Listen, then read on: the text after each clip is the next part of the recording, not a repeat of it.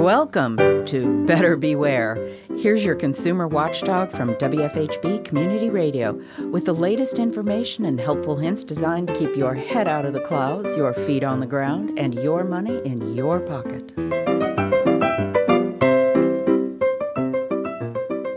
Feels like spring is coming early this year, but what's sprouting right now is a field of new con games.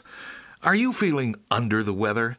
Whatever you do about it, don't drink the latest brand of snake oil being pushed by phonies. They call it super water and say it's a natural cure. But what it really is, is hydrogen peroxide. H2O2, if you're scientifically minded, is not any kind of alternative medicine.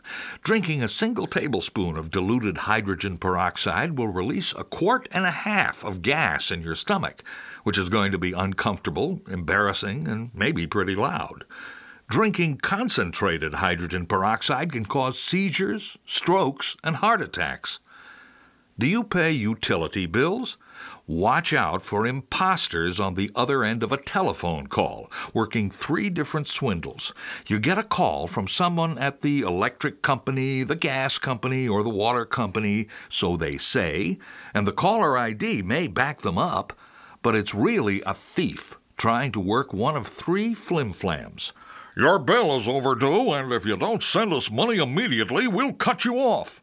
Or, we have a new program which will lower your monthly bill, and I just need to get your account number and billing information to confirm that you're eligible. Or, the federal government has announced a new program to lower your rate, and if you want to sign up, just give me your account number and billing address. Just remember, if they call you, hang up, because it's almost always a fraud. If you think it might be real, you call them.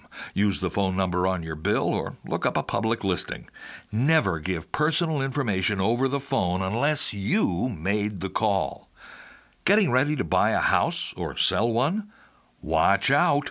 Racketeers have been reading the emails of buyers, sellers, and real estate agents. They note down the details, and when a deal gets ready to close, they've found out how to insert themselves into the email exchange, imitating your real estate person's email perfectly. They send instructions on how to transfer the money, but if you do it, the payment simply disappears. A man in Indianapolis lost 42,000 bucks that way just recently. You should be doing the usual online security steps, not clicking on links in emails, watching for the HTTPS on websites and all that. But when there's big money involved, now there are two new rules. First, keep copies of all communications. And second, before you make any payments, make a phone call. Talk to your agent and confirm every step and every email with your ears, not just your eyes. If you could take these new con games and spread them on your garden, boy, would you have a bumper crop this year. I'm Richard Fish for WFHB News and Public Affairs. Better Beware comes to you from WFHB Bloomington, Indiana. Find all our episodes at WFHB.org. If you can help put the kibosh on a con, email beware at WFHB.org. Remember, swindlers never give a sucker an even break.